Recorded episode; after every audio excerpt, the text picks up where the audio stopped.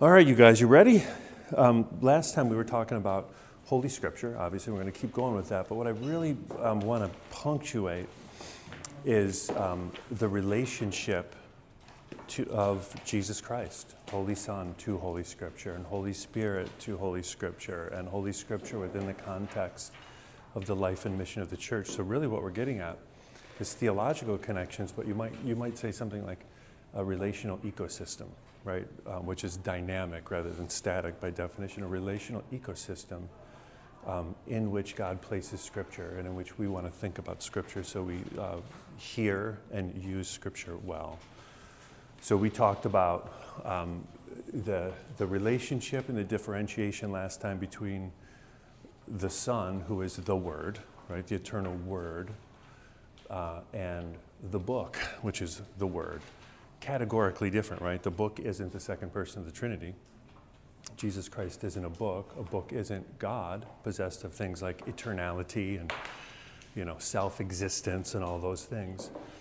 But at the same time, Word of God's predicated on both of these things. Jesus, God is known in Jesus Christ, but Jesus Christ is known um, as we have spirit vivified relationship, rightly understood, with prophetic apostolic witness, Holy Scripture, right? The Jesus Christ of Holy Scripture, the only, the only Jesus there is, right? Um, we are acquainted with Him and know Him and are conformed to Him and know the Father in Him in that relationship with Holy Scripture, right? We talked about that, and we talked about the way in which the church is the custodian of Scripture, but not the creator of Scripture, never the Lord of Scripture, right? so the church has authority. Maybe we'll, revisit that today as we talk. But the church has due and right. The, the church has an authoritative apostolic ministry to exercise. And the church is authoritative in that sense, but the, the church isn't, doesn't have inherent authority in herself. All authority in heaven and earth has been given to me, says Jesus, right? I exercise that through the church with the word in the spirit, right? The church speaks true words of God, right? In fact, the church exercises the keys of the kingdom. What's bound on earth is bound in heaven. What's, what's released on earth is released in heaven. But the church is never, in and of herself, um, the authority because she never tries to exalt herself over the Lord. She's always the, the creature of the Lord, called into existence by the Lord. Hi, Allison. Um, and has due authoritative ministry there. But as soon as she gets outside of that, right, boy, she's in trouble. That's a big issue in the Reformation, right? The church recognizes the word, rejoices in the word, and the church can always be corrected, um, her knowledge of God expanded, so on and so forth. She's sanctified and conformed to Jesus Christ so long as she's hearing the word. When she stops hearing the word, there's a problem when she lords herself over the word. She can't be conformed, right? She's got an identity crisis at that point. And, you know, self lordship and, and insecurity, they might seem like they're polar opposites, but the way they're exercised, they're really not, right?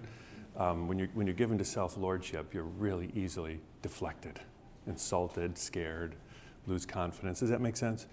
And just like we do, you know, just like individuals do, people do, um, the church gets whipsawed back and forth like that too, as soon as she falls into that type of identity crisis. So that's what we talked about last time. We started to get into, you know, the authority of Scripture. Um, what does it mean, or how are we to think about um, Scripture being Word of God, right? Uh, so where Scripture speaks, or where apostolic witness is exercised, we'll say that for now. Where that happens, we, we are actually hearing God. Scripture is the Word of God, the voice of God, right? So let's, let's pick up there. Um, authority of Scripture. I don't have page numbers, but it's, it's point four. The, the heading is Authority of Scripture.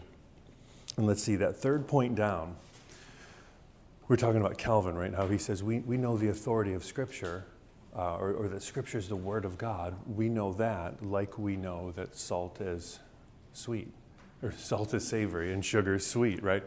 By tasting. We don't, we don't look at you know, piles of salt and sugar on the table and try to, try to discern from here. We actually enter in, right? We taste and see. We say that all the time in the liturgy, right? Come and taste and see that the Lord is good. So we have to enter in. This is, this is um, experiential um, knowing in that sense. So, right below that, let me pick up right there. According to Calvin, according to Reformational theology, Scripture authenticates itself in that through Scripture, we're brought into faith in the Lord who speaks in Scripture. And as we come to know the Lord, we receive and rejoice in that apostolic witness. Does that make sense? I want to, sh- I want to show you some things in Scripture, but um, think of it like this. Um, as we receive apostolic witness, this is, this is the pattern of Scripture, you'll see it all over. That witness that we receive, we say yes and amen to and rejoice. Think of Jesus sending the apostles, Luke 10, 16. Go and speak, and as you speak, whoever hears you hears me. They don't just hear about me in my absence, right, in my inaccessibility. The exercise of apostolic ministry is actually hearing Jesus Christ. If they hear me, says Jesus, in their hearing of you, they hear the one who sent me, the Father. To hear Jesus is to hear the Father. We hear Jesus in the exercise of apostolic ministry. And conversely, and at the same time, and this is momentous stuff, right? If they don't hear you, if they refuse to hear you, if they reject you, it's not simply rejecting apostolic witness. They reject me and the one who sent me, right? So you never want to sit loose to Holy Scripture, right?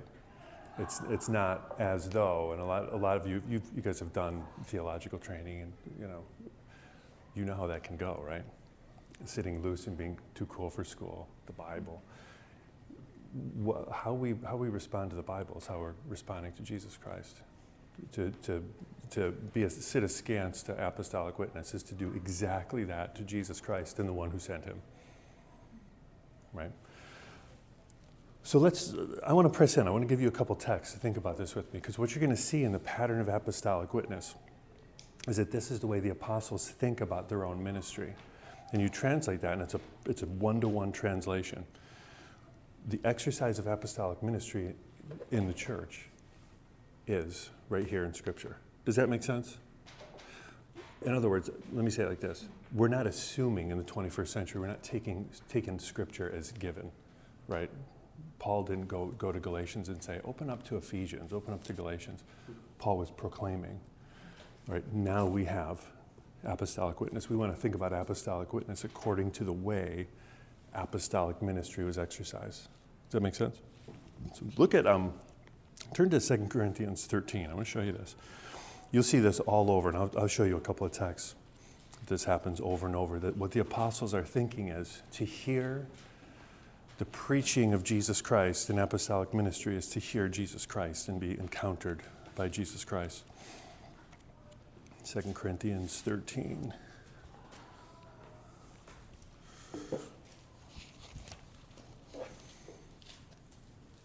Now, you guys remember last week, um, 1 Corinthians, right off the bat, Paul says, you're sitting, you're sitting loose to, you know, some, some, some are of Peter, some are of Apollos, some are of Jesus. Um, I want to get rid of this fractiousness and any kind of um, suspicion you might have of my own apostolic witness, Paul says. But I don't do that by trying to prove my credentials. I do it by proclaiming Jesus. And the powerful demonstration of the Spirit, Paul's apostolic ministry gets authenticated. That's the pattern. That's what I want you to see to come to know Jesus in the powerful demonstration of the Spirit. Some of you were this and this and this, but not anymore. You've been washed. You've come to know Jesus. You're being conformed to the image of God. And the apostolic witness is authenticated. You're recognizing that. So look here at the, at the end of 2 Corinthians. Paul says, This is the third time, I'm picking up in, in verse 13, chapter, uh, chapter 13, verse 1. This is the third time I'm coming to you. Every charge must be established by the evidence of two or three witnesses. Let's skip down to, for the sake of time, verse 3. Since you seek proof that Christ is speaking in me, you seek proof that Christ is speaking in me. In hearing Paul, do we hear Jesus? That's Paul's claim. It's a big one. He is not weak in dealing with you, he is powerful among you. For he was crucified in weakness, but lives by the power of God. For we also are weak in him, but in dealing with you, we will live with him by the power of God. That's an inclusio. That's, that's what Paul was doing in 1 Corinthians right off the bat. The powerful demonstration of the Spirit, um, the exercise of that ministry manifests the very presence of Jesus Christ. And as you come to know and are conformed in Jesus Christ, that's what's happening. And your confidence in the, in the, in the exercises of ministry is affirmed. Does that make sense to you guys? You see that over and over. Look at this, because you're right there just in passing, look at Galatians 3. It's probably on this, you're probably right there. Paul again, he says something really interesting here. O foolish Galatians, who has bewitched you? It was before your very eyes that Jesus Christ was publicly portrayed as crucified. Jesus Christ is manifest in your midst as crucified. How? through the proclamation of the word. The crucified Christ. The only Christ I know, says Paul, is Christ and Him crucified, right? In the exercise of the ministry, He's crucified in your midst publicly before you. And, and you're, you're, you are now witnesses of these things. And the realities of these things are in you. Look at second, or First Thessalonians. Just want you to see a few of these because this is pretty, pretty characteristic of Scripture. First Thessalonians 2, rather, I'm sorry.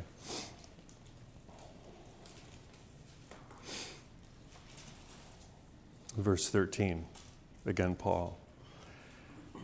And we also, picking up in verse 13, and we also thank God constantly for this that when you received the word of God, which you heard from us, you accepted it not as the word of men, but as what it really is word of God.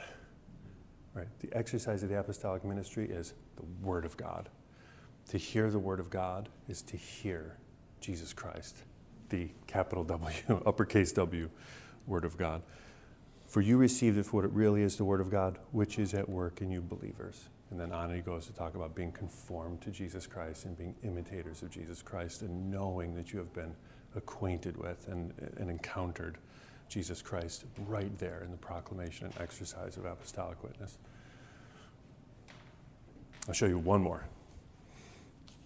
Go to Ephesians 4. I just see over and over that this is the pattern. And this one, you guys know that translation of Scripture is a theological endeavor, right? There's all kinds of theology going on here. If you look at really good commentators, they'll quibble about the translation here, and I think they're right. But Paul here is talking about, in, in chapter 4, he's talking about unity. And then in verse 17, he starts to talk about new life. What, is, what does new life in Jesus Christ look like? Now, this I say, and I testify in the Lord, verse 17, that you must no longer walk as the Gentiles do in the futility of their minds. For they are darkened in their understanding. Check this out alien from the life of God because of the ignorance that is in them due to the hardness of their heart. Bear that in mind when we, because we'll, we'll talk about the, the clarity of Scripture, the perspicuity of Scripture. Why is Scripture clear and why is Scripture unclear when it is?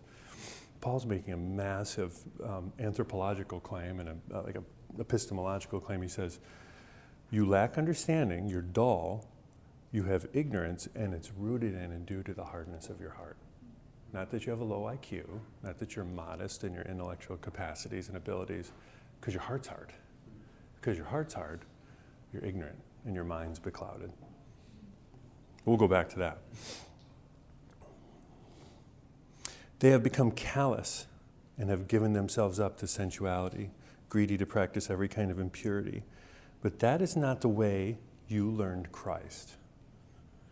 Assuming that you have heard, now your text probably says about him. In Greek, assuming you've heard him. Assuming you've heard him and were taught in him. When did Jesus go to Ephesus as you're reading the Gospels, you know. And then he, then he was in, you know, in and around Galilee, and then he went off to Ephesus. Never, right? But Paul says, I'm assuming that you've heard Jesus and have been taught by him. Where have you heard Jesus and been taught by him? In the exercise of apostolic ministry. You're not just hearing words about Jesus in the absence of Jesus, you know, words that spur your intellect and memory, but in the inability of Jesus to touch you and be among you, or vice versa, for you to be in Him and Him in you. Jesus Christ is doing ministry in Ephesus through the exercise of apostolic ministry. All of that has everything to do with Scripture, right? That's the pattern of, of apostolicity. That's a doctrine of Scripture. Does that make sense? What do you guys want to say so far?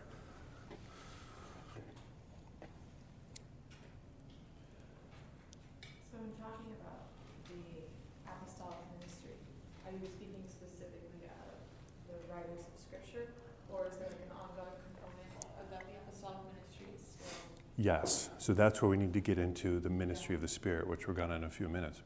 So, in the ministry of the Spirit, what does the Spirit do relative to Scripture? He makes Scripture living, active, bringing Jesus Christ to bear upon us. So that what we're not doing, if, we weren't doing that, we'd do something like this. Okay, everybody get out your religious instruction manuals, also known as the Bible.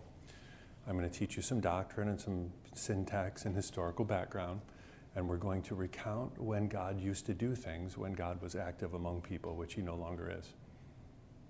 That would be really bad, right? really bad. And some of you have done some of you have done higher education, and you know that's sometimes the way Scripture is, is spoken about. If I have all the right historical, linguistic, theological tools, I can apply them to this text, like I'm doing an autopsy. Get behind this text and pull out propositional truths, and then t- try to apply them to my life. really what's going on is Jesus Christ gives himself in and through Scripture and the power of Scripture. We have living encounter with him, and we, we learn, like Paul says, to imitate, to participate in the very life of God. Right? So Scripture is living and active and dynamic. All right, let me show you. Let me show you one more text. We'll come back to it. But go to Hebrews 4. You guys know this text. It's phenomenal. But are you, are you seeing this pattern in Scripture? Look at Hebrews 4, verse 12. And here's the phrase again for the Word of God. Now, the big question is what Word of God? What's the Word of God here? For the Word of God is living and active, sharper than any two edged sword, piercing to the division of soul and spirit, of joints and marrow, discerning the thoughts and intentions of the heart the Word of God has arms and legs and it gets at you, right? And gets to places where, where you can, you know, we're, we're blinded to ourselves lots of times, right? There are places in our own life that we can't even get to. Other people can see them easier than we can sometimes, but even us, there's all kinds of reasons for that. We can't get to them. The Word of God gets to places in your own heart and in my own heart and life that I can't get to naturally. And no creature, picking up in verse 13, is hidden from his sight. Who's the word of God here? but all are naked and exposed to the eyes of him to whom we must give account. The best way to translate word of God here is yes. What's the word of God? Apostolic ministry? Yes. By the way, Hebrews is full of the prophetic word of God, Old Testament? Yes. the Word, the self expression of God, gathered up in Jesus Christ, the yes of God? Yes. All of us before Him to whom we must give account. He is Word of God who comes to us in a living and active way through the expression of apostolic ministry. Does that make sense? Scripture is authoritative, and apostolic, apostolic witness is authoritative because Jesus Christ gives himself in and through apostolic witness. And our knowledge of Word of God goes from Christ to Scripture, not vice versa. And all I mean by that is we don't try to establish the truthfulness of the Bible so that it's okay for us to believe in Jesus. The apostles never do that, never do anything like that. Moderns do, and it's one of the reasons we're weak. We ought never do that precisely, I'm third, third point down here, precisely because God Himself speaks in Scripture, we don't and ought not try to deduce or infer or conclude God from the printed page. That's not the way we know God. The reformers would say any God who you can, you can simply infer or deduce is an idol by definition because a God who you, you have to def, infer or deduce is a God who you don't perceive as one who lives and speaks and acts and is presently effectual. That's not, you guys know Blaise Pascal, right? What does he say? Um, not the God of the philosophers. He's a philosopher. It's not that he hates philosophy, it's just not that God. The God of Abraham and Isaac and Jacob. Truth, fire, holy. Why does he say that? That's the God who's characterized by living, speaking, acting. That's a God you don't infer or deduce, you're encountered by. Right? So we're not trying to, again, go right back to that's what a lot of that's what a lot of modern ways of looking at Scripture is trying to infer God from Scripture as if God's not present. Then what we're what we're saying is we got to use this somehow as a launching pad to get to the infinite God given that he doesn't give himself, given that this isn't, this isn't, we don't have a sacramental relationship with Scripture, right? And God doesn't give himself in and through Scripture, right? We've got to try to infer God from Scripture. Another way of saying that is there's no sacramental reality going on in our handling of Scripture. That would be a real bad news, but it, but it, it affects the way we approach Scripture fundamentally. To infer deduce God from Scripture is to deny effectually, operatively, that God speaks in Scripture. And thus to affirm, at least tacitly, that Scripture is a message about God, abstracted from God Himself. And when it's that, then we have a really hard time thinking about the Word of God relative to capital W, Word of God. That's my point. And then we, we start to have all kinds of trouble with the authority of Scripture. Then we start to try to import conditions by which we can say, affirm on our own wiles that Scripture is the Word of God. And our confidence goes down, and we're right back to lording over Scripture and acting as though we're creature, creators of Scripture and keepers of Scripture, authenticators of Scripture, rather than vice versa. That's my big point there. I want to go on and talk about um, this in relation to the Spirit of God, but ask away or talk away.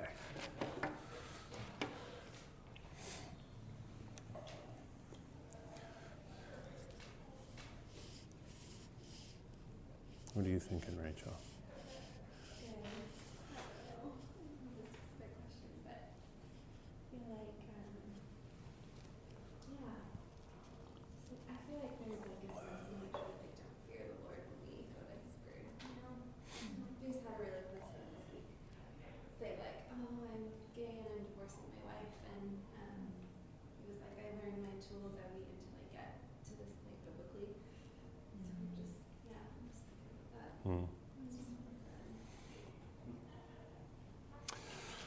Yes, yes. Hearing, hearing the Lord, right? By the way, whose word is God? Even in the really hard spots. You might even, you might even think like this Who is it that says, in the wilderness, pretty hard place, right? If you are the Son of God, um, the response of our Lord there is, We don't live by bread alone, but by every word that comes forth from the mouth of God. Who does that? Jesus Christ. What is one of the categories of authentic personhood and humanness? You live by every word that comes forth. We do, we do that with Jesus, right? It's good for him, it's good for us. It's good news. It's good news at Gethsemane, it's good news in the wilderness, it's good news in our own wilderness. In Gethsemane, it's good news. Let's talk a little bit about inspiration of Scripture. And here, what I want to do is now start to bring in a real, a real robust pneumatology. Holy Son, Holy Scripture, Holy Spirit. You cannot have a good doctrine of Scripture and a good understanding and praxis of Scripture without a big, rich doctrine of the Spirit. Right? so the relationship here, get at it like this and start to flesh it out. I have it emboldened here right on the top of that page. Scripture is the substance of the Spirit. Now, when I say the substance, don't like ontologize that. I'm not saying Scripture is the fourth person of the Trinity. I don't mean that, but just think like the stuff, the content. Scripture is the stuff of the Spirit.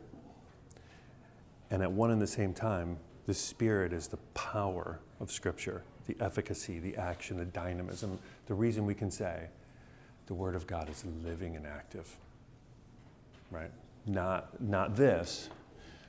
The Word of God, if we're talking about Scripture, the Word of God is like a beautiful moth or a butterfly, now dead, pinned on a corkboard in a museum that we say, man, that's cool. It's dead, not active, not living. The Word of God is active and living, right? Um, hearing the Word of God is, is, is living, life giving, life transforming encounter with Jesus Christ and the power of the Spirit. Why? Because the Spirit's the power of Scripture. The power of Scripture. So I want to I want to play those two out. There's a, there's, a, there's a beautiful relationship there. What we're getting at is what the reformers would call, Reformation theology would call a doctrine of word and spirit. The, the proper context and relational context for vacuum cleaner? F- for Bible, the domain of understanding Bible is Holy Church and Holy Spirit, right? The proper domain for discerning the movement of the Spirit is the Bible. right? They go together. You never want to pull them apart, but you never want to conflate them either. When you conflate them, um, what happens is one of, one of two things. Again, we're talking about a book, right? The Spirit's the third person of the Trinity, God Almighty. There's a categorical distinction between God the Spirit and the book. But if you conflate them, you'll be, you'll be tempted, at least in, in your praxis, to say, why would I need the Spirit if I have the Bible? And some, some forms of modern evangelicalism are particularly susceptible to this. They don't come out and say that, but um, the, the, Holy Trinity is um, the Father, the Son, and Scripture. Scripture's job was to give us this book. Now that I have the book, why would I need script? Why would I need the Spirit? Do you lose the book there too? Right? You don't want to, you want to see distinction without division, without separation, without conflation. Now, now, go with me here. What would happen, or what tends to happen, if in our own thinking we pull apart Scripture and Spirit? How, do, how would we think about the Spirit devoid of Scripture? Couldn't the Spirit become, well, for one thing, impersonal force? It. The Spirit is that it. Um, by the way, that has a funny way of conforming to any agenda I want. If what's going on is the Spirit, is the, the content of Scripture, then you know, how the, you know how the Spirit speaks? Just like Scripture. He's the divine author of Scripture. And he doesn't have personality dissociative disorder, right? He's not forked tongue how Scripture speaks, it's the lingua franca of the Spirit. That's the language of the Spirit. So that we're never doing something like, isn't that funny now how, how, how the Spirit's ministry now moves beyond and contradicts Scripture? Right? That was going, that was going on in the Reformation in all kinds of different ways, um, in, in some of the, the fringe movements of the Reformation. And it goes on today. If you guys go downtown, you'll see flags. I don't want to pick here but I want you to see it. Rainbows. God still speaks. The assumption is over and against Holy Scripture. He speaks beyond Holy Scripture and he speaks in ways that contradict Scripture and contradict the Lord, right? Reformation theology would say word and spirit, right? When, when you rip apart word from spirit, you actually lose the personality of the spirit the spirit becomes relegated to some kind of impersonal force. In its worst, it looks something like this. This is 20th century Nazi Germany, right? Um, the movement of the zeitgeist, the spirit of the age, is the movement of the spirit. The spirit of the age is the spirit of God. And what is he bringing about? The Third Reich, kingdom come, right? And then what happens is that's the sacrament of obeying the Spirit. Heil Hitler, he bears witness to. Someone quite other than the one to whom the Spirit always bears witness, right? Think of Upper Room Discourse, John 14, John, John 14 through 16. The Spirit takes the things of me, makes them known to you. The Spirit, He will come, He bears witness to me. Does that make sense? He doesn't bear witness to the Spirit of the age. this age or any other age, because we, we do that too, right? We do that too. We want to be really careful about that. Or on a more innocuous level, but not unharmful, some of the monkey business, right? The Spirit said you should date me. you know what I mean? I had a student, lovely guy, a few years ago. His dad was a pastor. The Spirit told him to leave his wife and four kids and run off with uh, a woman in the church. Right? You probably know him. So this is that's abusive, right? Son, you, you must you don't don't quench and grieve the Spirit. This is this is the Spirit's bidding. Oh no, it isn't. How would I know that? This is the language of the Spirit, right? This is the language of the Spirit. You want to keep those real close. Distinction, right? But unity with distinction. When we think about Scripture apart from the Spirit, again, becomes religious textbook, right? Book of, book of Christian ethics, book of Christian history. If you've done theological training, you know how sometimes this goes. The answer book for my, my exams at school. And so what happens there is, man, your heart gets real hard and you start to get resentful and bored of even Holy Scripture, right? It's not life giving encounter with Jesus Christ, it's something else. It's denatured in that sense, in the way we treat Scripture. So I want you to hold those together, right? That's reformational theology, and it's glorious. It's just glorious. The Spirit bears witness to Jesus Christ and speaks in and through Holy Scripture. He is always exactly like Himself, immutable. Um, he's not evolving. he's not being conformed to culture, right? He actually has, if, if we actually want to um, do ministry with cultural sensitivity, we won't lose that. To lose that is just to get assumed by culture. Does that make sense? Then you don't have a word of God for your culture. You're irrelevant in that sense. Let's unpack it a little bit. Stop me at any time, by the way. Yeah. Um, I'm just thinking about um, that passage where Jesus says to the disciples that I'll give you the Holy Spirit and He'll lead you into all truth. Yes. And I've I've heard people take that different ways, maybe more progressive, progressive than what you talked about, which takes it like it's going to lead us beyond Scripture or Mhm. From Scripture, Mm-hmm. and then maybe a more Roman Catholic perspective, which kind of talks about that as the ongoing tradition of the church. Yeah. Um, I wonder, could you just kind of unpack the connections between Yeah. spirit leading into the fullness? Of Yeah. truth Absolutely. You know, in fact, yes. Tradition.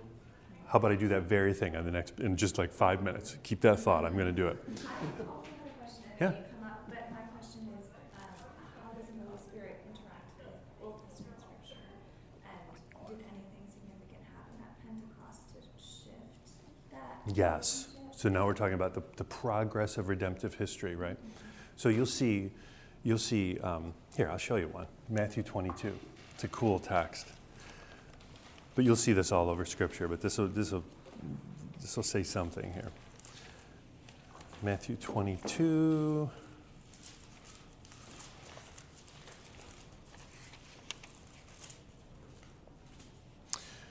Verse 41. Oh, this is a great text. Jesus is talking about Psalm 1, 110, and actually, what, he, what he's doing to the Pharisees is saying, this is, this, is, this is the way you actually exegete the Old Testament, right? This is the Christologic of the Old Testament. Now, while the Pharisees were gathered together, Jesus asked them a question Who do you think, or what do you think about the, about the Christ? Whose son is he, anyway? They said to him, He's the son of David.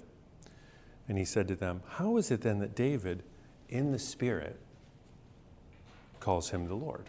Right? So, what do we want to say about Old Testament writers and, and the, the bringing together of the Old Testament? Um, I have this text uh, on the page you're at, 2 Peter 1.20. Here we're talking about the Old Testament. Um, the, the writers of Scripture, the authors of Scripture of old, were carried along by the Spirit. Think of like wind in the sails of a ship, right? They were borne along in that way. So the, the Spirit is always active. He's, you know, come creator spirit. He's active in the creation of the world. He's active in the creation of Holy Scripture, prophetic apostolic witness. And he's always doing he's always doing that. That's always his ministry. So in the upper room discourse, what Jesus does is he says, You know the Spirit, he's been with you, but he will be in you, right? So it's not as though the Spirit was dormant until Pentecost. The Spirit's active, active in creation. But Jesus says, you know, it's better for me that I go away because if I go away, he says this really interesting thing there I won't leave you orphans. So he never claimed to be our father, right? And he, in fact, isn't our, Jesus isn't our father. Why would he say that? I won't leave you orphans because to be without the Son is to be without the Father. John makes that point in 1 John. To be without the Son is to be without the Father. I won't leave you so that you're Christless and therefore fatherless. I will come to you. When the Spirit comes, right, I will be in you. I have been with you. I will be in you. So the progress of redemptive history is with the indwelling ministry of the Spirit. That is a new covenant reality. The indwelling ministry of the Spirit is actually Jesus Christ forging his very life in us. So fun, isn't it? So, what are the fruits of the Spirit? Peace, joy, love, so on and so forth. What is that? The very reality of Jesus Christ being formed in us. Right? And he says something wonderful there, Lydia. And in that day, you will know, right, that wonderful yada in the Old Testament, right, like Adam knew Eve, experiential reality. In that day, you will know with the Spirit's indwelling ministry that I am in my Father and I am in Him, right? My Father is in me, I am in Him, you are in me, I am in you. Perichoretic, interpenetrating realities. He says, You'll know that. How will we know that? Because as the Spirit bears witness to Jesus Christ, right, who's now opening up the very bosom of the Father, we're sharing in Christ's knowledge of the Father and the power of the Spirit. We're tasting and seeing right back to this kind of knowledge. In that day, you'll know, right, that this is happening. So that's, that's the, the, the progressive ministry of the Spirit, but the Spirit's always been active. That's why it's so important to be Trinitarian. So we don't think something like the Father created, said to the Son and the Spirit, you know, go off into the celestial driveway and play basketball, shoot hoops or something. And Jesus at Bethlehem, I'm going to tap you, right? And at Pentecost, Spirit, you're up. So we've got something like a relay race, a triune relay race, right? The Father, the Father is the, the only God we know in the Old Testament. Then he sends the Son. When the Son ascends, he says, Whew, there's the baton, go for it. And so the Spirit's ministry, if that's the way we're thinking, the Spirit's ministry is like a, a consolation prize in the absence of Jesus, mm-hmm. rather than the really the bringing to bear of Jesus Christ. Does that make sense? Or something like this. Well, until the fullness of time, we have the ministry of the Spirit, given that we have no access to Jesus. We think like that all the time, right? Even when you think about, you know, what's going on in the life of the church? Are we coming to the, are we coming, are we gathering here as the body of Jesus Christ to say, we're here to live into our baptism. We're here to hear the present Jesus Christ and commune um, with, with the body of Jesus Christ in the power and fellowship of the Spirit. So that our message to the world is, among other things, where can you have a life giving encounter with Jesus Christ? Right here. And if we can't do that, then we're, then we're saying something like, come and participate with us in this big vacuous hole in the, co- in, the, in the cosmos where God is absent. But we think about him, we remember him, and we do all those kinds of things. We're like a great historical society for Jesus, rather than this is the place where Jesus says, I will, I will be with you. I'll give myself to you. You must abide in me. Right? That too is upper room discourse. You must abide in me. Apart from me, you can do nothing, right? Or, or great, great commissioning discourse. All authority in heaven and earth is given to me. Now go into the world, and I will be with you, right? And think about, go back to the upper room discourse for a minute. I'm getting excited. I gotta, all this, all this bears to be here, bears on the issue we're talking about. When Jesus says to the apostles there, I'm, I'm going away, what, they're confused, they're afraid, right? Rightfully so. What if we did the ministry and we're the church with the kind of tacit assumption that Jesus Christ is gone now? What would we be? Afraid, timid, confused. He says, Don't do any of that. I will come to you in the power of the Spirit. And this Spirit, he, he has things to teach you. He'll always teach of me, right? That's, that's ongoing apostolic witness. We'll get to that in just a minute. That has everything to do with the Bible and how the Bible comes to be. So just um, let, me, let me hit this a little bit harder. In the sense that Scripture is the substance of the Spirit, think common language, lingua franca. How does the Spirit speak? He speaks like Scripture speaks, right? He's the divine agent of Scripture who brings Scripture to be. Scripture is the creation, the product of the Spirit. It's, you know, it's really fun to do here. Think about the Bible, the inscripturated word, as a parallel that I'll keep helping inform you about the incarnate word. Was Jesus Christ conceived by the power of the Spirit? Isn't the Bible conceived by the power of the Spirit too? Doesn't isn't the miracle of, of Christmas that in the power of the Spirit, the second person of God enters into a human womb, and in the power of the Spirit, the Spirit of holiness takes our humanity up into the life of God and in Jesus Christ, and then later, us in Jesus Christ redeems the world. He doesn't negate humanity, but he actually assumes humanity, sanctifies humanity for mission. What's going on with the superintendence of Scripture? Not the exact same thing, but something very like that, right? God takes human authors, brings them up into the life and mission of God in the power of the Spirit. And what happens is, Word of God. It's really cool. But there's, there's parallels there all over the place. What is Scripture? Holy, divine, fully, fully human, fully divine. Who is Jesus Christ? Fully human, fully divine. Word of God and Word of God. Just helping us mutually exegeting one another all the time. Now, think about this for a minute about what time we got. Never enough. Um, the way in which the Spirit brings about Holy Scripture, right? You see this uh, in, in, really different ways. Um, for instance, I have, Jer- I have the text of Jeremiah here. Um, but maybe just think broadly about the apostle or the, the prophets. And the word of the Lord came to the prophet Jeremiah the word of the Lord came to Isaiah. The word of the Lord came to Ezekiel. Odd and strange, right? Then you look at, say, Luke's gospel.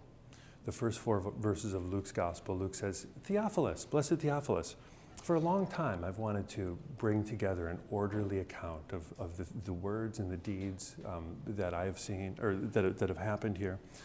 And so what I've done is I've talked to a lot of people, I've kept an orderly, careful account so that I, so that I can help you confirm what you know. That sounds like apostolic journalism. It doesn't sound like Ezekiel, right?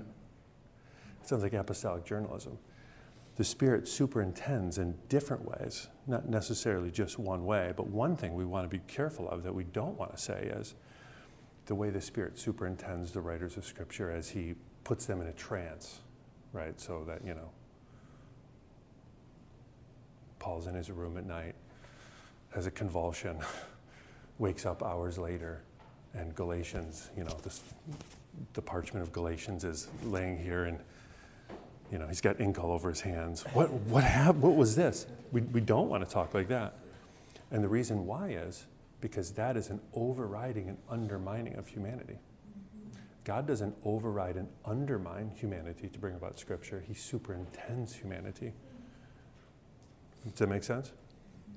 Jesus Christ wasn't conceived by the power of the Spirit in, so, in, in the sense that the Spirit negated or eviscerated humanity, but sanctifies humanity and actually authenticates humanity, brings humanity on mission there. We want to say very much the same thing uh, with Scripture.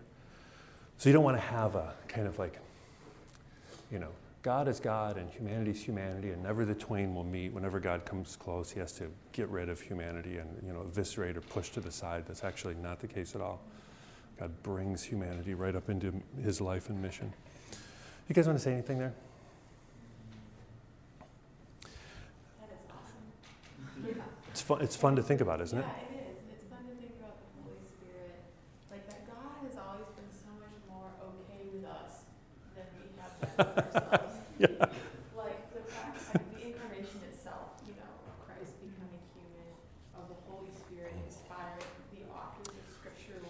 all, they remained so fully themselves yeah.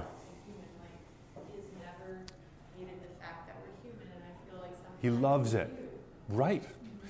So, you know, sometimes we think, take holiness for instance, right? God's holy. Well, what does that mean? It means that God can never come near you, especially if you're sinful, right? God can never come near you. Yeah.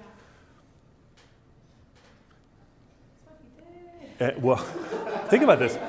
And the Lord in the Old Testament dwelt in the midst of Israel, right?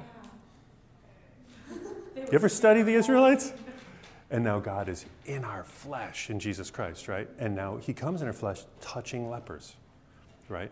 And the Pharisees say, he can't be from God. God would never touch a leper. God touches and transforms. So holiness doesn't debar God from relationship. He's not in a prison of his holiness. It, it tells us what it looks like as God condescends to initiate and maintain and perfect a relationship. He does it in a holy way, right? Think about that relative to the church. What if we, what if we thought holiness debarred relationship? The church would be a ghetto, and our mission would be like this ew, gross, yuck, right? That, that would be our message for the world. At the same time, what if we didn't know that God doesn't contradict or um, cede over his holiness, but it informs the way he relates? If we didn't know that as a church, would say, go out into the world and conform to the world. Just tell everyone, come as you are, stay as you are, right? The church is holy. The church, the church touches and transforms. The church has it right, repent and believe the gospel. This is magnificent news because that's the life and mission of God that we're participating in. Right? The Spirit is the power of Scripture. The Spirit is the power of Scripture. The Spirit is the one who makes the teaching of Scripture and the teaching of God's messengers in Scripture living, active, powerful, able to penetrate hearts, illumine hearts, change hearts. Without the Spirit, we would tend to think about our engagement with Scripture would be primarily just a cognitive issue. And it is that, but it would just be that, an intellectual issue. Oh, right, if I, if I understand this passage and my exegesis is correct, then I'll be informed, and information is salvation. It's way more, right? We're being transformed, right? We're being conformed. We are being informed. It's just not nearly enough. It's the Scripture who does that. So if you turn over that next page, the Spirit speaks in and through the words of Scripture. His ministry to post apostolic Christians, us, isn't to render Scripture superfluous. If, if, you have this, if you have the Spirit, who needs Scripture? Not that, but to render Scripture clear, powerful, effectual in the life of ministry and in, in our lives. That's what He does. Now, think about this. We're talking about the Spirit here, right? We're not leaving off Jesus Christ.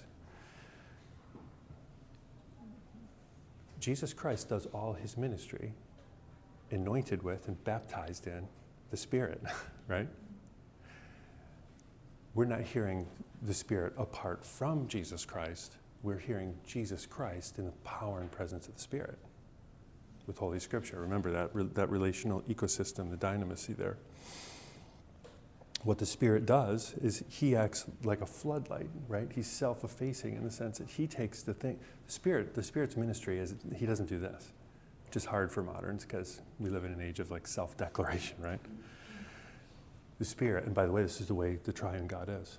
The Father says, Hear the Son. Rejoice in that I've given all things to the Son. In the exaltation of the Son, I am glorified. The Son says, I take all things and render them to my Father. The Spirit says, the Spirit takes his ministry to make Jesus Christ known. He doesn't draw attention to himself, but draws attention to Jesus Christ. That's how God loves the other in the triune life, right? And exalts the other and seeks the other. The Spirit teaches us to receive and believe and adore and obey Jesus Christ in apostolic witness. Super fun. Let's go to the upper room discourse for a minute. I want you to see this.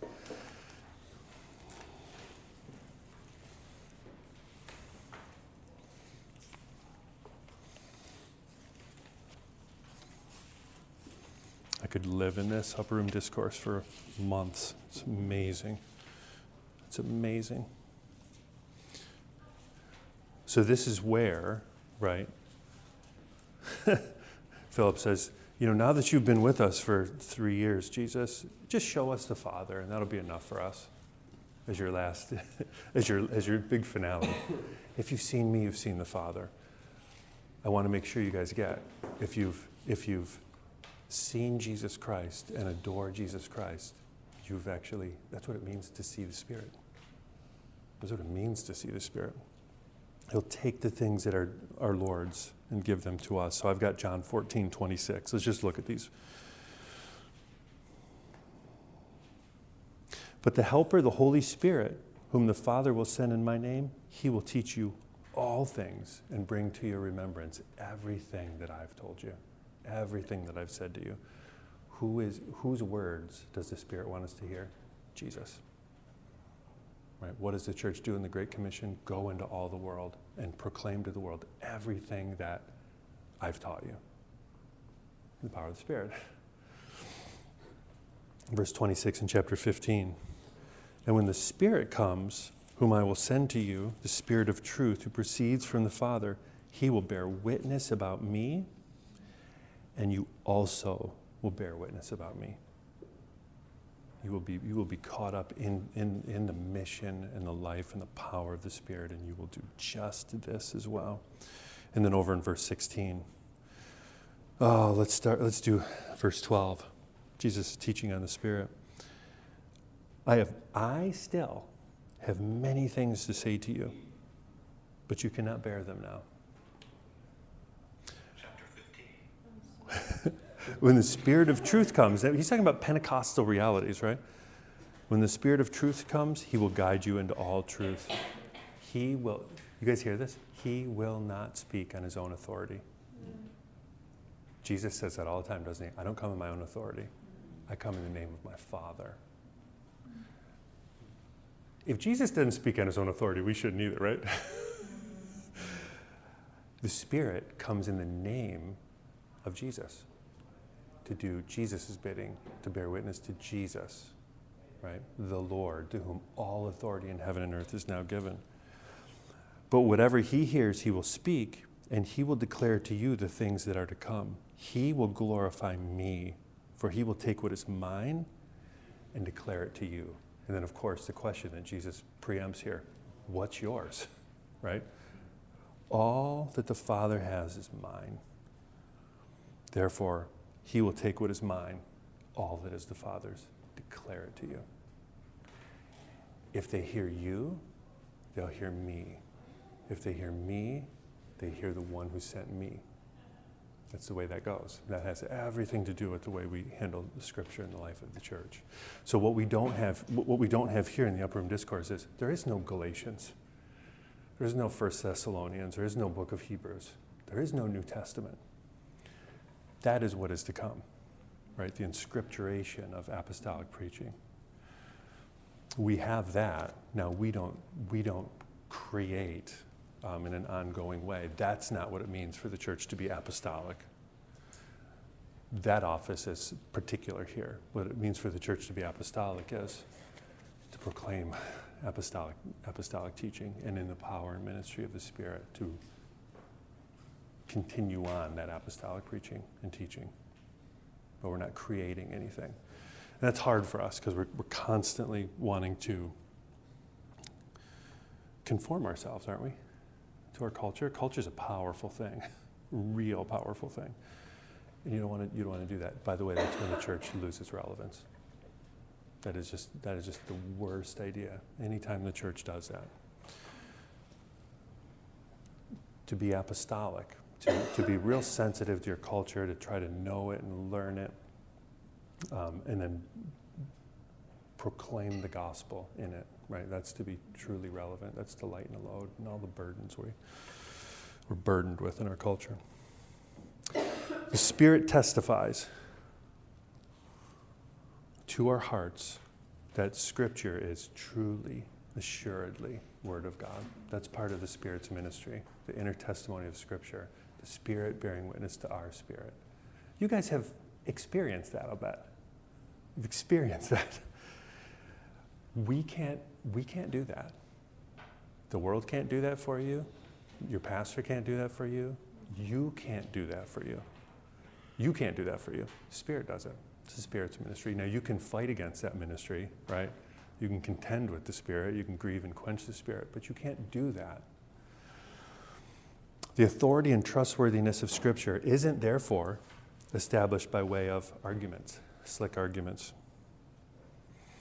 The Spirit persuades us of Scripture's authority and trustworthiness by persuading us of the authority and trustworthiness of Jesus Christ. That's how, that's how the Spirit persuades us that the Bible is the Word of God. And we say yes and amen. I'm just going to skip down for lack of time. Um, on point D here, the Spirit doesn't convince us by anything esoteric or mystical. And what I mean here by mystical is I just mean like some taking us out of ourselves. The Spirit actually gives us to ourselves, sets us in our right mind.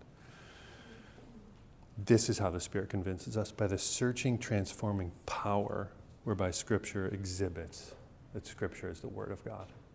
That's how, that's how, that's how Scripture acts in the life of the church and the ministry of the Spirit.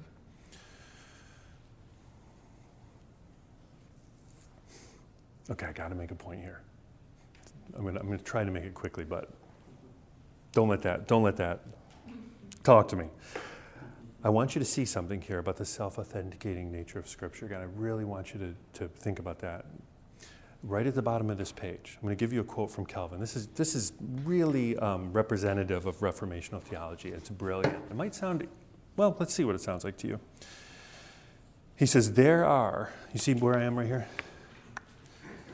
There are other reasons, neither few or weak. Now I'm taking up right in the middle. This is what he's doing. He's, he's just, he just is, has engaged in about 30 pages where he's saying, Scripture is beautiful.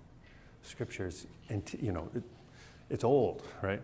Scripture is four, 40 authors, one incredibly unified message, right? We've got fulfilled prophecies. We've got the, the miracle of the, tra- the, the, the, the keeping of Scripture through the ages. He's saying all those are amazing, right? Those are amazing things. Don't ever make light of them. But then he says this there are other reasons, neither few nor weak, by which the dignity and majesty of Scripture are not only affirmed in godly hearts, but brilliantly vindicated against the wiles of, of Scripture's disparagers. Now, here's the caveat yet of themselves in and of themselves, these things are not strong enough to provide firm faith. Until our Heavenly Father, revealing the majesty there, lifts reverence from Scripture beyond the realm of controversy.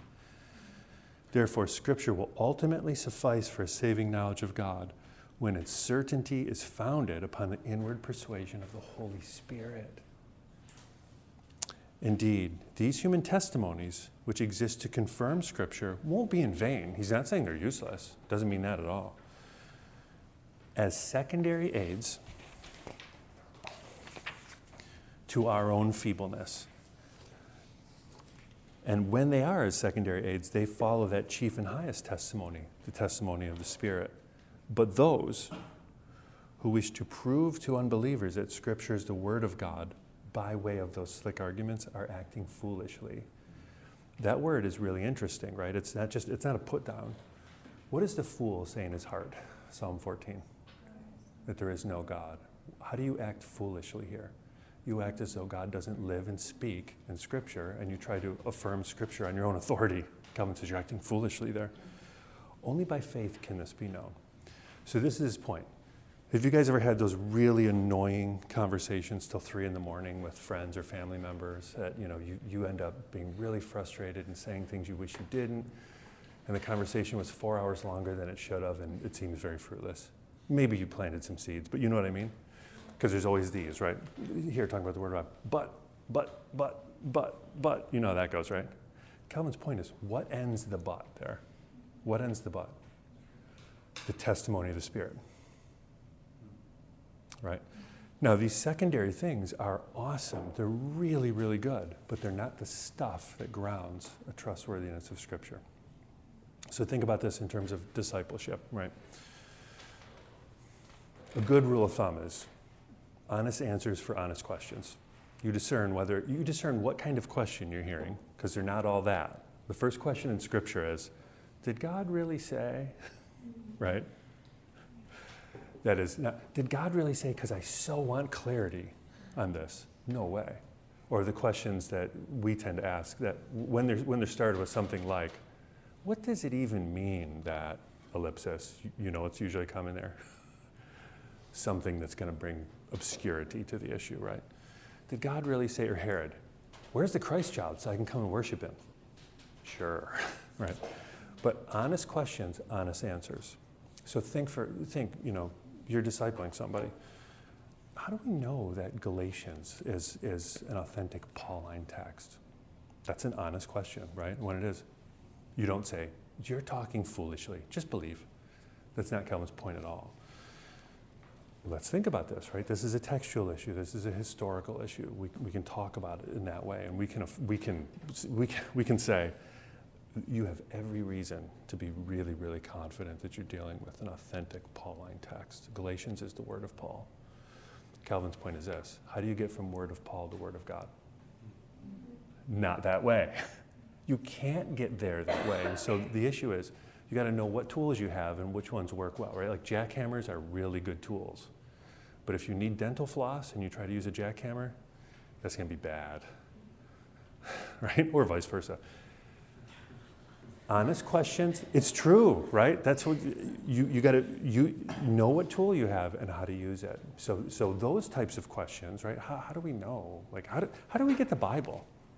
That's a that's a great historical question. That's a, that's a kind of evidentialist question. It's data driven. It's historical. It's that type of thing. It's textual, but you can never get from Word of Paul to Word of God that way. That's the province of the Spirit. And so when you try to get from Word of Paul to Word of God that way, not only are you unsuccessful, you're being foolish, Calvin says. I think he's right. I think he's brilliantly right. Spurgeon says this. You guys know Spurgeon. It's really fun to illustrate this point. So he ministered in London, right? Height of the Enlightenment. People come from miles around. Spurgeon's preaching to thousands and thousands all the time, and the church in England's pretty anemic at that point. And people are asking, what's the secret sauce, right? How are people doing this? And, and his point is like, like in lots of big revivals in the churches, there is no secret sauce. We're just doing, we're being the church. But he uses this illustration, tiger. He's talking about the Bible. He says, now think about it. If we were down at the Lincoln Park Zoo, well, not Cosley. Cosley doesn't have tigers. I don't know if Lincoln, Lincoln Zoo has tigers either, but let's say it does. And we're all down there. How do we know that tigers are ferocious, man eating beasts, right? Spurgeon's point is this well, we could, we could all spend a day at the cage and we could walk around and we could say, well, look at the musculature of tigers, look at the anatomy. I mean, their eyes aren't here, they're not doves, they're here, they're predators, right? Look at their claws, look at this. And we could get reams of data, right? And, we could, and at the end of the day, we'd say, we could say this, hmm, wow, I bet you that tiger seems to be real ferocious. Let's go to Five Guys now. Right? Spurgeon's point is that's sometimes how people handle the Bible. And he says, you know, there's a better way than doing that. He says, you can go over to the tiger's cage, you can flip the latch, the tiger will come out of the cage, and the tiger will convince you in such a memorable way, beyond all doubt, what the tiger is. right? You know what his point is? Preach the word. Pre- quit arguing about the word and preach the word. Use the word in the life of the church. Right? His point is to, to a lot of his ministerial colleagues is quit doing this. Is the Bible really the word of God? For decades on end. He says that's a way to actually enfeeble the church and destroy ministry and so on and so forth. Preach the word. Now, it comes with that, of course, as like Paul says, right? In earthen vessels. There's a feebleness there, right? There's a confidence that you have to learn that actually Bishop was talking about it the other day that that takes away self-confidence. Right? You don't you don't carry out ministry on your own wiles. You learn to be confident in the right places. So that's a hard thing to do. A, there's a there's a cruciformity to that. And I really want to talk about persp- perspicuity, but we don't have a lot of time. Um, what are you guys thinking? Talk to me. I love when you talk to me, by the way.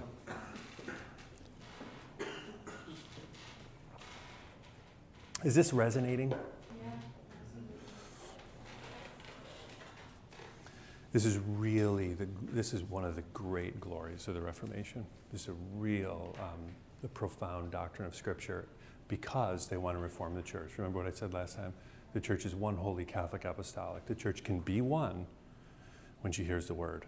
When the church won't hear the word, she's fractured all over the place, right? The church can be holy, right? Um, not grounded in the contours of her own culture, right? Being, you know, overtaken by the spirit of the age. The church can be holy in the world as she hears the word. The church can be Catholic as she hears the word. But that apostolicity has to govern all those things. When the church won't be apostolic, she can't be she can't manifest. She is. She is one holy and Catholic. She can't manifest it. She looks fractured and unholy, a plaything of the world, and so on and so forth. The Reformation's so good there. To be one holy Catholic apostolic, we gotta have a good doctrine of Scripture. Can I talk about the clarity? Perspicuity, that's the, that's the fancy Latin word. Um, the clarity of Scripture. You guys know that what came with the Reformation was this, this um, translation of Scriptures into the vernacular, right? Erasmus did it. William Tyndale did it for the English. Uh, Martin Luther did it for the Germans. And you know, Erasmus says famously, um, "My vision is is that every every plowboy and every milkmaid will have in their hand Holy Scripture." So the church can be a people of the Word, right? A people of the book in that sense, and even things like literacy rates just go on in the Reformation because you learn to read, so you can read the Bible, right?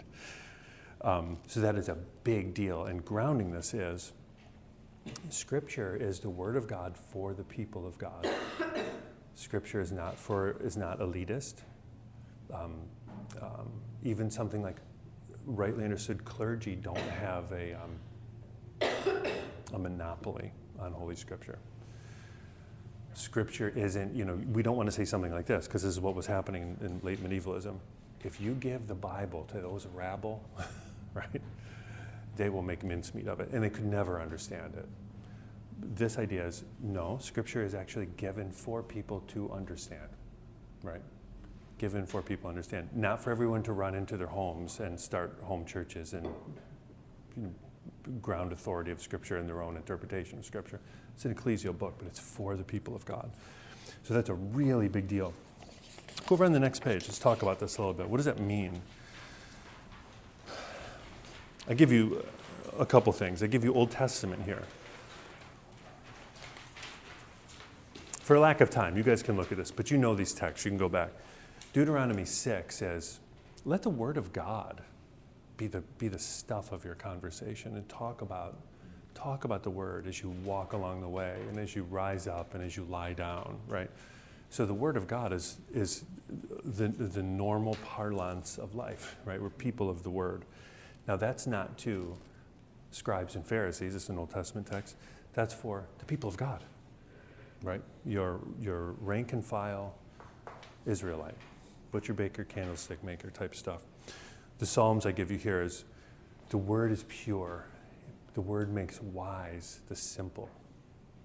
Right? For those who are for those who are simple, not for those who have, you know, multiple graduate degrees, is the word of God that.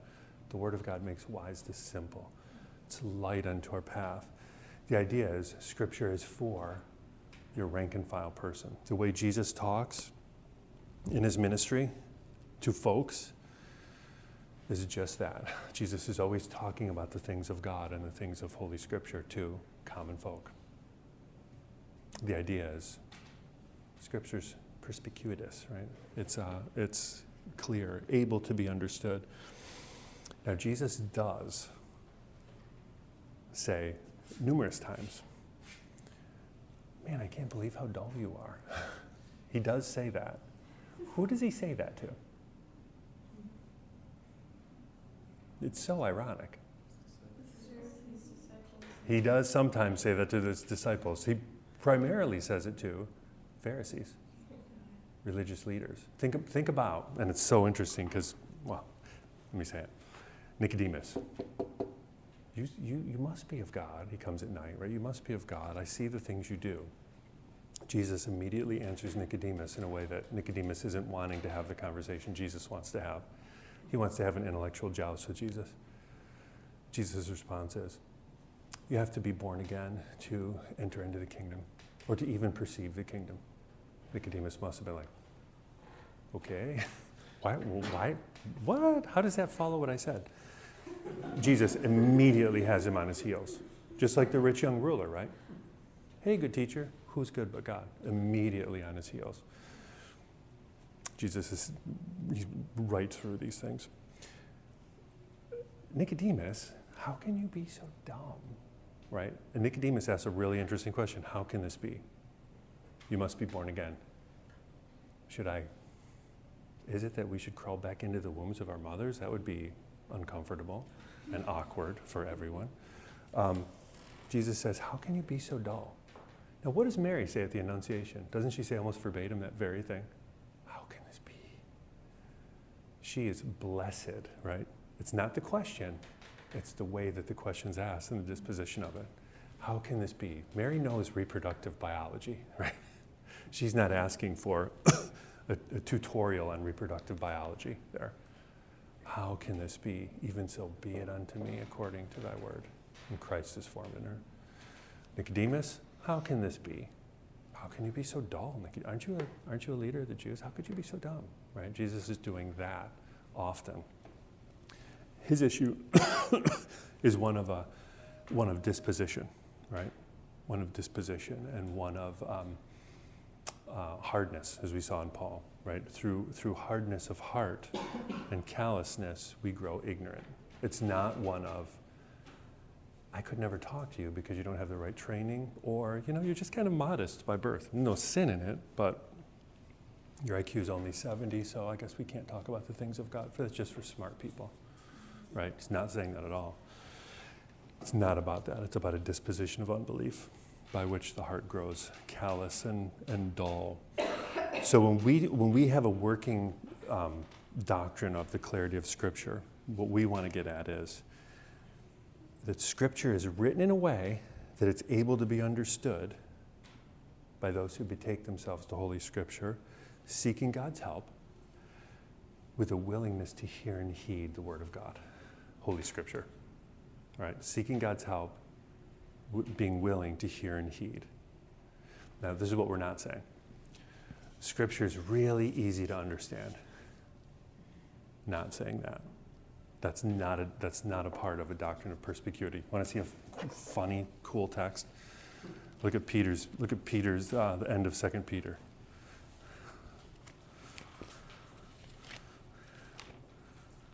I think this is so humorous in many ways. Um, so it'd be chapter 3, 2 Peter, verse 14.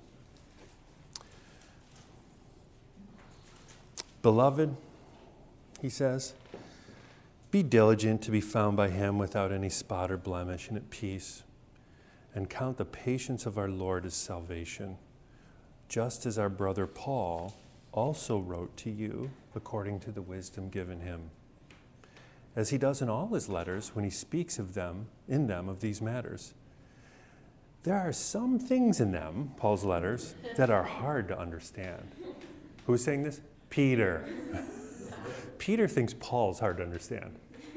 A doctrine of perspicuity does not mean that Scripture's always just, you know, written like, you know, on a third grade level or something like that. A bug, a bear, and a bee, or whatever my kids used to read when they're learning to read. You know, not that.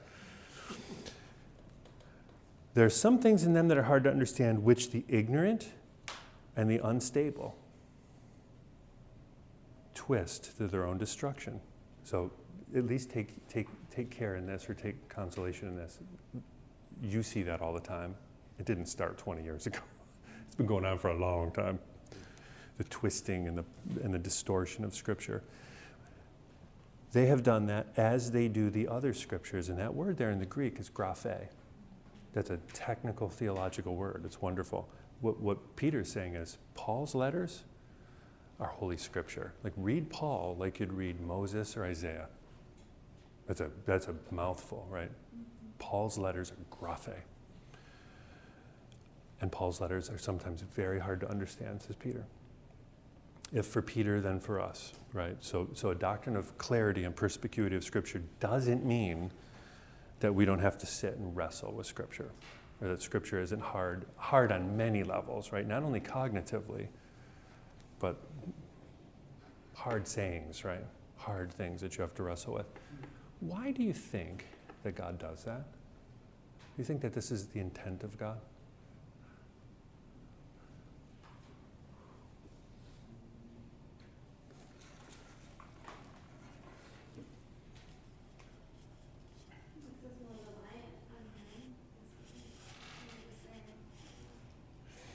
Do you think that um, God wants way more than just um, communicating truths, but to make a people of the truth? And that's a much bigger thing, right? A much bigger thing to be a people of the truth. Boy, that takes crucifixion and resurrection. And that takes, you know, long obedience in the same direction. And that takes hearing the word of God in, in, in your own wilderness in Gethsemane, right? abide in the word, right? Go back to the word. Chew, like the psalmist says, masticate, um, turn the word around, enter into the word, right? Um, wrestle with the word, stay with the word long, right? And as you do that, right, light breaks. I think that's, that's a really important element of perspicuity, or cl- the clarity of Scripture. Not that Scripture is easy, um, but that God gives, gives himself to be known in and through Scripture. Scripture has the same characteristics in that sense of our Lord. The mystery of the Word made flesh. Not easy to understand, but he's come as light, right? One's understanding of Scripture depends upon God's help. It's not an implicate of just natural stuff, right? It's not about high IQ and so on and so forth. Let me give a couple, a couple things you want to think about as you, as you think about this. I've got several texts, and some of them even we've looked at, where Paul says, um, You know, I didn't come to you in, in a display of erudition. I came weak, trembling, so on and so forth. But I want to look at a couple other things. Look at John 7 17.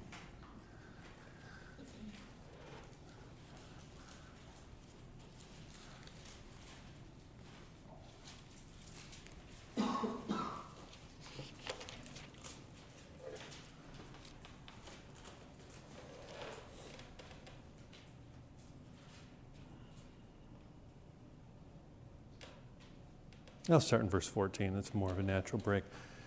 Chapter 7. About the middle of the feast, Jesus went up into the temple and began teaching. The Jews therefore marveled, saying, How is it this man has learning when he has never studied? Jesus answered them, My teaching's not mine, but his who sent me. If anyone's will is to do God's will, he will know whether the teaching is from God or whether I am speaking on my own authority.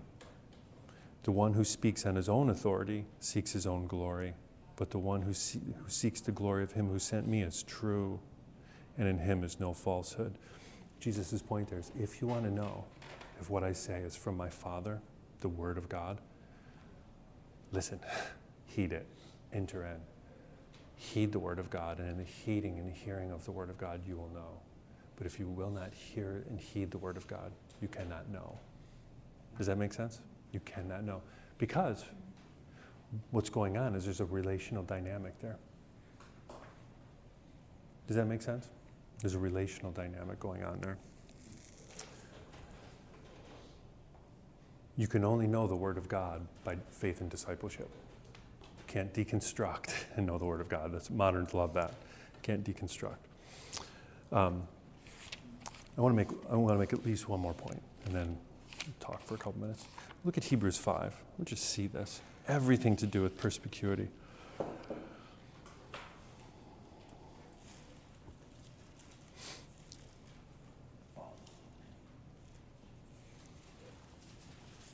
I'll start in verse 11. We have much to say about these things, but it's hard to explain to you since you've become dull of hearing. Hear this you've become dull of hearing. Something's happened. You guys have read Narnia, right? Now I've addressed you. In my address of you, you've become talking beasts. make sure you keep hearing me or you will become dull. You'll learn, you'll stop talking, right? You'll become dumb in that sense, without voice. There's a, there's a warning here because something not good has happened. You become dull of hearing. For though by this time you ought to be teachers, you need someone to teach you again the basic principles of the oracles of God, Word of God. You need milk, not solid food. Now, babes nursing at the breast is about as beautiful as you can get, right? But not 20 year olds. That's an odd, weird, ugly thing, right? I mean, think of it like that. The writer of Hebrews is saying, This ain't pretty, man. this is weird, abnormal, atypical, and just, it's startling and it's ugly. It's true, right? Don't do that. You need milk, not solid food. For everyone who lives on milk is unskilled in the word of righteousness, since it's a child, not childlike, childish. Again, not cute. It's wonderful to have like a second naivete, like C.S. Lewis says, you know. As I grew up and became mature, I started to read fairy tales again. Right? I went, when I was a teenager, I was too cool for it. I grew past that. I got mature, and then I went back to these things. But you guys know old infants are not cool. Not good. 25 year olds that are childish, not good. Solid food is the mature, for the mature, for those who have had their powers of discernment trained by constant practice to distinguish good from evil. How do we, how do we live into a doctrine of the perspicuity, the clarity of Scripture? We hear the Word of God in the context of tension and tumult. Right? In this world, you will have trouble. Be of good cheer, right? I speak to you here. As you hear the word of God amidst good and evil, what do you get? You get practice, discipleship, discernment. By the way, discernment is one of the key ministries of the Spirit, the spirit of discernment. And you learn to discern good from evil as you are in the sphere, the only place you can rightly do ministry in this world, right? Um, with the armor of God on, um, being not only confronted with temptation, but being tempted by temptation, and you learn there by practice to discern and to hear the Word of God. Scripture, and God makes Himself clear to us in Holy Scripture by doing that. Can you guys think of anything worth anything that doesn't take practice?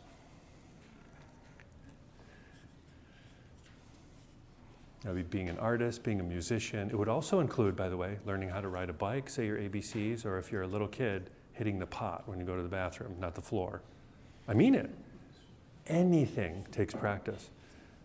Does, does hearing the Word of God take practice? Practice. In the context of practice, maturity is had right? A doctrine of perspicuity, the clarity of Scripture says God speaks and God doesn't wish to hide himself, but manifest himself. Give yourself to the Lord. Learn to hear the, the Lord in the really hard places of life, right? Live, live by every word that comes forth from the mouth of God. And the promise of God is that He gives you skill and discernment and you grow up into maturity. What do you guys want to say about that? We're out of time, I know, but we can steal a couple minutes maybe.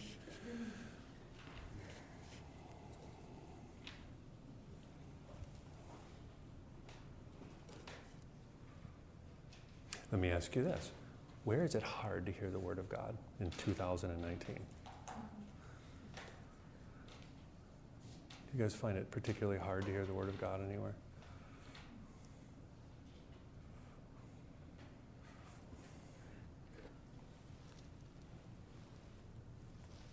I think with our, uh, none of us necessarily need, but with desires, Mhm. the good desires the Lord's given us, the world teaches us to go for it, to assert yourself, to claim it, to do whatever it takes to get it. Uh-huh. Um, and that's what it says, wait for me alone, and hope in God. Yeah. And there's just a way that, I mean, that, that might mean, you know, going after something, sure, but it also might mean being Mhm. So counter, um, at least from my experience thus far, what the world encourages. For sure. You, you know, the text we just looked at, Peter said, be patient, right? Be patient for these things, wait upon the Lord. you know, the root word of patience is pathos, which is suffering. To, to wait is to suffer, right? Now that's punctuated by some of our own, some of our own cultural predilections, which is that you shouldn't wait. Like, like what should you wait for in our culture? Almost nothing, right? Um, and so that is a real countercultural thing, right? And that too is the context of when you wait, you listen, right?